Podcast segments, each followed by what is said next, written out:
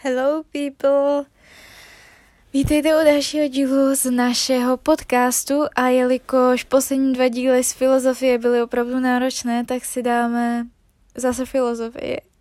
Ale tentokrát trošku jinak. Uh, pojmeme to jako takový trénink k přijímačkám ze ze sebe, protože jak už jsem říkala, tak Scio po nás chce, ať u toho myslíme a zkusíme se vžít do kůže filozofů. Takže se dáme takový odpočinkovější díl, kde budeme filozofovat. A doufám, že to bude fajn. A budeme si číst a budeme přemýšlet, ale nebudeme přemýšlet kde nějak jako bolestivě, budeme přemýšlet tak jako uvolňující. Mně přijde, že filozofie je strašně super v tom, že se můžete uvolnit a vlastně všechno, co řeknete, je správně, protože není špatná odpověď ve filozofii. Takže se můžeme vrhnout rovnou na to.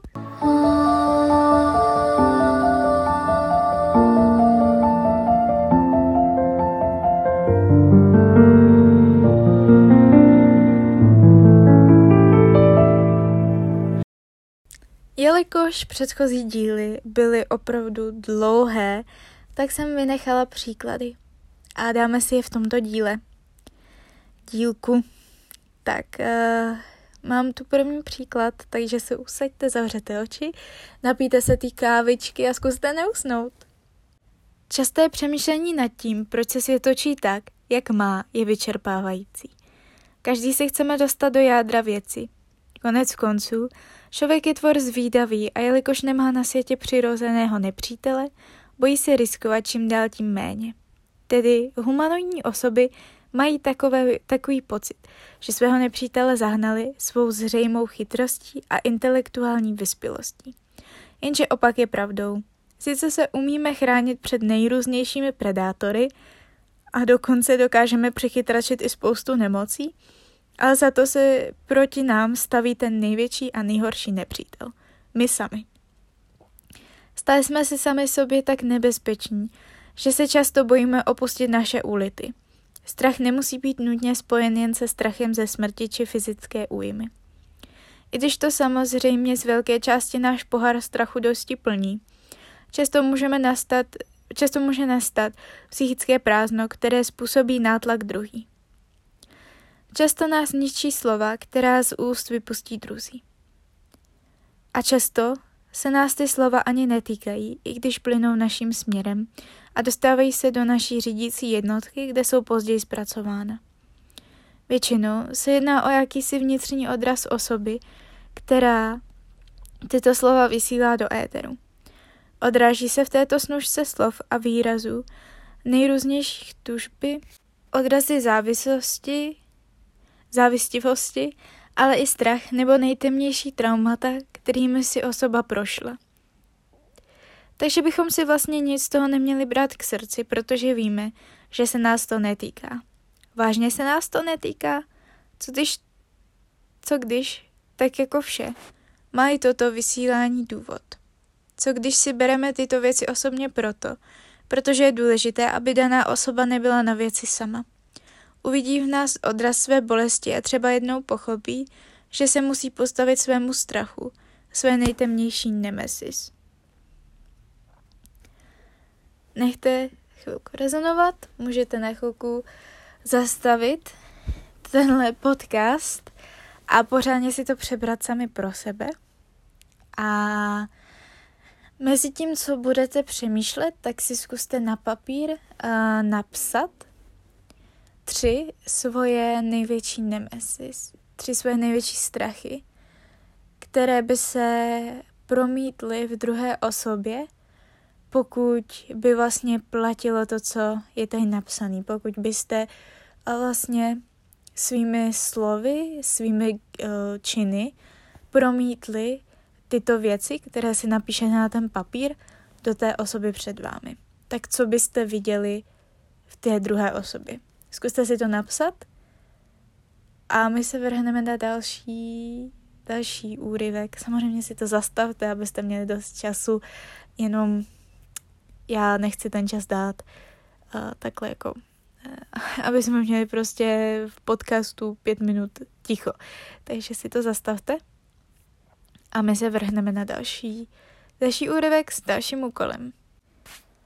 Je to opravdu těžké, když se k vám celý svět otočí zády. Nemáte se na koho obrátit, pokud to opravdu potřebujete, a celkově je opravdu těžké nestratit víru, že jste pro tento svět důležití. Jste úplně sami a všechno denní světa se na vás začne pomalu sypat jako domeček z karet. Poté vám dlouho trvá se spod těch karet vyhrabat, abyste mohli celý dům postavit znovu, si do něj a doufat, že na vás zas nespadne. Je ještě zřejmé, že opakování tohoto procesu nedokážete snášet věčně a tak se jednou stane, že pod kartami zůstanete a budete doufat, že přijde někdo, kdo vás vyprostí a pomůže vám domek zas postavit. Hloubi duše se vám ale skrývá malý skřet, který vaší duši našeptává, že nikdo takový pro vás nikde není. A tak vám nezbude nic jiného, než jen ležet pod tou hromadou karet a pozorovat skrz ně nebeské beránky, kteří na té modré obloze bezstarostně skotačí.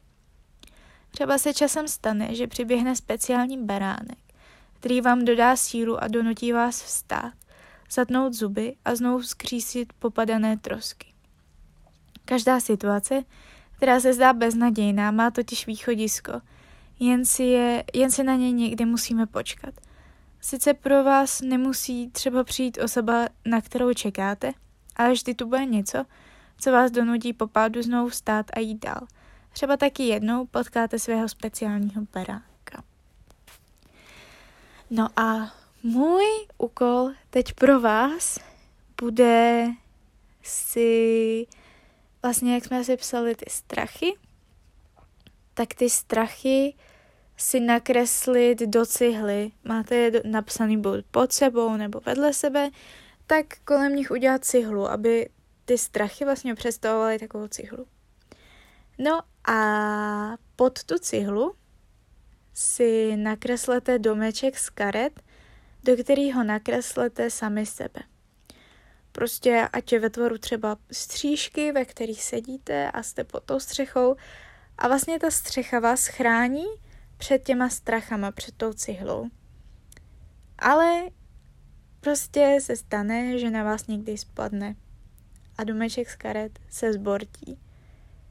A až budete mít tohle nakreslený, tak se na ten obrázek podívejte a vlastně nakreslete kamkoliv beránka nebo víc beránku podle toho, jak to cítíte. A každý ten beránek bude představovat a nějakou věc, která vám pomůže vzkřísit ten dům a zase zvednout tu cihlu tak, aby ona sice navždy bude nad tím domem, ale bude zvedlá a bude vlastně uh, nebude padat na ten dům. Takže zkuste, kam se vám to vejde, uh, si napsat tolik věcí, které vám pomůžou skřísit ten dům a nakreslit si je do beránku. A to budou ty vaši beránci, kteří, kteří vám pomáhají. Takže si to zase stopněte a až budete mít, puste dál a my se vrhneme na poslední ukázku, um, na poslední cvičení. Poslední ukázka je taková kratší, ale asi u ní bude nejtěžší úkol. Ne vše zlé je pro něco dobré, tak jako ne vše dobré je pro něco zlé. Je těžké najít někoho, kdo vám bude rozumět, naslouchat a pochopí vaši duši. Komu se to povede, dostane největší dar, který může dostat a který si zaslouží. Ještě o to těžší je mlčky přihlížet ztrátě takového člověka. Ne vždy totiž zdánlivě šťastné příběhy mají šťastné konce. Tohle byl takový méně malinko depresivní příklad, ale můj úkol pro vás teď bude vlastně pokusit se napsat a filozoficky se zamyslet nad tím, co je šťastný konec. Jak se pozná takový šťastný konec? Jak se dá určit? Um, zkuste zapomenout na všechno, co jste se naučili v pohádkách, co vám řekli rodiče, jak by měl vypadat šťastný konec. Může to být šťastný konec pro vás, ale ne pro všechny. Tak jaká je definice šťastného konce? Co vlastně dělá z konce ten šťastný? Může to být různými pohledy, protože třeba i sebevražda může být šťastný konec pro někoho. Tak zkuste se zamyslet nad tím, co určuje ty šťastný konce a podle čeho se vlastně dá takový šťastný konec vlastně poznat. A myslím si, že tohle byla taková těžší otázka, takže si na to dejte opravdu spoustu času. Puste si k tomu nějakou třeba relaxační hudbu a fakt se nad tím zamyslete. Napište si, eh, můžete udělat brainstorming, napsat si pár slov, vět a dát dohromady vlastně nějaký návod na to, jak se dá poznat šťastný konec. Takže uh, jinak pro nás tady naše cesta končí, ale vy vlastně v té cestě budete ještě sami pokračovat. Tohle byl takový relaxačnější díl uh, před posledním dílem filozofie, který bude dlouhý, náročný, ale zábavný. Doufám. Tak doufám, že takové to uklidnění vás uh, vám přišlo vhod a že vlastně takovéhle zamyšlení vám pomůže se víc eh, dostat pod kůži tomu, co po nás třeba ve chtějí, anebo se jenom zrelaxujete a vlastně zjistíte, že je někdy super přemýšlet nad něčím stylem toho, že já nic nevím a teď konc fleku přemýšlím a vlastně cokoliv, co napíšu, je zcela správně. Tak jo, mějte se moc hezky a uslyšíme se u dalšího dílu. Tak se mějte hezky a čus! 牵一朵红，抖落在水月中，转过身却不见影踪。